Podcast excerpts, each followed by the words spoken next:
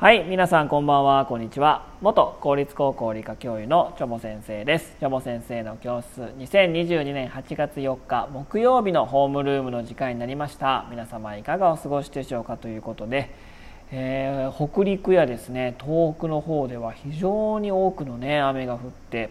え線状降水帯ですかね。があの発生して、え、甚大な被害が出ているということなんですけども、え、大雨にですねあと、ま、コロナに。またね今週感染者数が世界最大世界最高になったみたいですけども、まあ、コロナに大雨にと、え、非常に目まぐらしい世の中だなと思っておりますけどもね。はい、えー、今日のねお話をしたいと思うんですけども今日はですねえー、キノコそっくりな花を咲かしてキノコ好きな虫を騙すというような、えー、植物についてねお話をしたいと思いますね、えー、キノコ好きな虫を騙す植物ね。で、えー、これどんな植物かと言いますとですね、えーと、ハランと、え呼ばれるですね、えーえー、キジカクシ科の多年草の植物のことをね、えー、言います。ハランです。ハランはい。まあ、スズラン赤なので、まあ、スズランの仲間で、えー、キジカクシ科ということでねハランえー、という植物ですね、えーまあえーと、キジカクシ科の多年草で地下茎で広がり、まあ、地下茎ですからねあの竹とかと一緒ですね、えー、地下に茎バーって伸ばしてですねそこからポコポコポコっと葉っぱをですね地表近くに立ち並ばせるという特徴があります。非常に大きなね巨大な葉が地表近くに立ち並ぶのが特徴的でですね、えー、その葉っぱですけどもその巨大な葉っぱですけども薄くて硬くてで艶があるためですね和食とかの盛り付けの時に飾りとして使われてきます。で波乱っていう言葉でねあの植その植物名で標準和名でピンときた方もいらっしゃると思うんですけどもあのお寿司とかに、えー、あるバランってありますよね。バラン。ね。あれはねそもそもこの波乱なんですよね、まあ、弁当とかによくあのなていうんですかねギザギザのねあの緑色のプラスチックやつありますよね。あれバランって言うんですけどこれはね、まあ、波乱を真似て、え作られたものなんですね。でよくですねそのお寿司とかね昔そのあのその冷蔵庫とかねそういった保存方法っていうものが確立されてなかった頃はですねこのね葉っぱで巻くっていうのがね非常に多くのお寿司でやられています。柿の外しとかですね、まあ、いろんな葉っぱそして、まあ、葉もその一部でですね要は腐りにくくなる。要は葉っぱに含まれる抗菌能力抗菌作用が非常に優れておりますので、えー、非常に腐りやすい生ものですからお寿司はね。なので葉っぱでくるんで抗菌力を増してですね、まあ、腐りにくく、まあ、傷みにくくするためによくその使われてた中の一部としてね葉卵も使われておりました。あのバランっていうのはこの葉卵を模して作ったものと。いうので、まあ、ちょっとあのそういったね食品系とかねそういったものにもよくね、利用されとったという植物なんですね。でこのこの波乱なんですけどもですね、え5月頃に、まあ、紫色で多肉質、まあの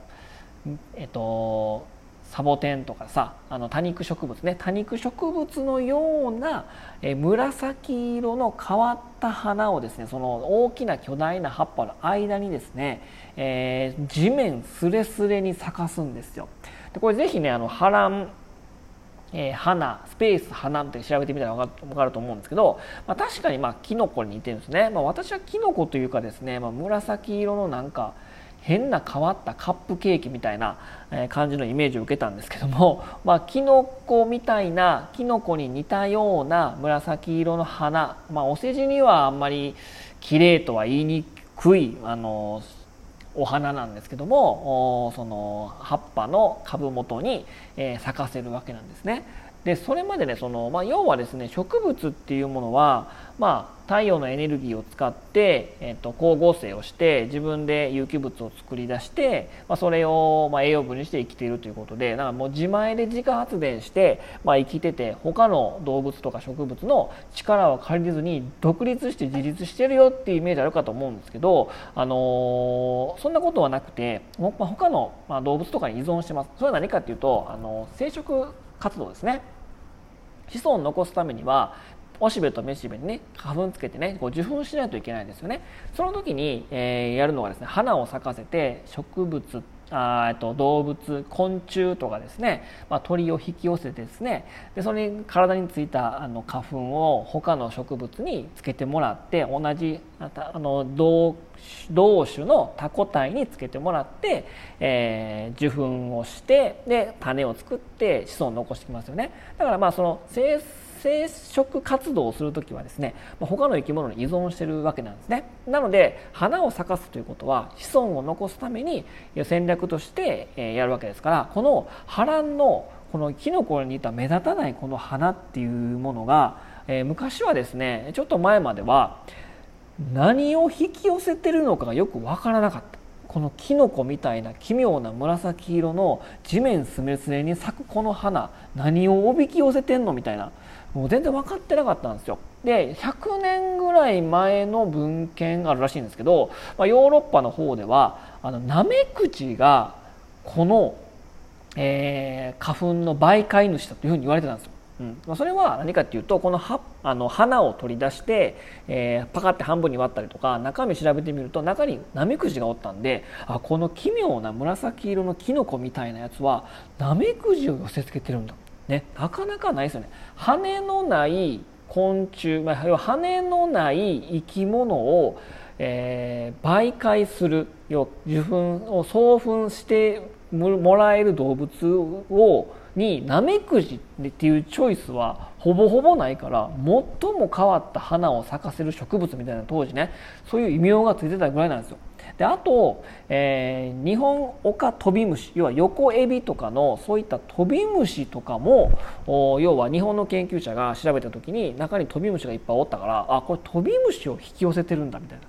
ていうふうに思われてたんですね、うん、2017年までは。ナメクジとかニホンオカトビムシ、えー、横エビとかそういった、まあ、生息動物とかあとナメクジ軟体動物とかを引き寄せてるのはなかなかいないですよね。送粉させる動物にそれをチョイスするのは。だから最も変わった花を咲かせる魚あ魚最も変わった、えー、花を咲かせる植物っていうふうに言われてたんですけども、えー、2017年にですねその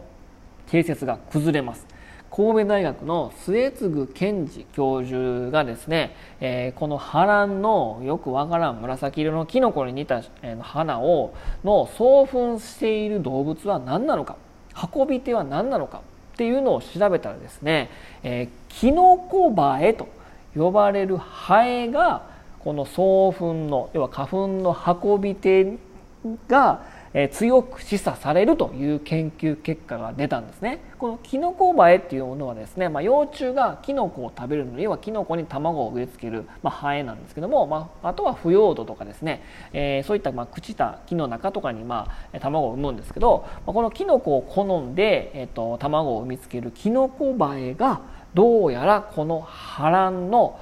運び手花粉の運び手なんじゃないかということが分かったとまあ、明らかにされた、まあ、これはかなり強い、えー、もう説説なんですね。もう、まあ、ほぼほぼキノコバエで間違いじゃない、まあ間違いじゃないかなというよう結論に至っているという感じなんですね。だからなんかもう見た目感じね、まあ、キノコに似ているというのはやっぱりキノコバエがキノコと間違えて、えー、ここに寄ってくる。で体中に体に、えーと花粉がついたと。また違う、えー、波乱のタコ体のところに、えー、またこうおびき寄せていくとこう受粉完成みたいなねいうことをしてるということで、まあ、キノコにそっくりな花をそまあ、私もカップケーキにしか見えないんですけど紫色の、えー、この、ねえー、キノコのような花を咲かせるのは要はキノコ映えに運び手として働いてもらう送粉してもらうというのを見越してすることを目的にこのキノコに似た紫色の花を咲かせるということが分かったんでございますね。ということでまあ面白いよね。やっと5年前になってようやくねナメクジとか横エビなのでまあ最も変わった花っていう異名ついてたんですけどだってナメクジとか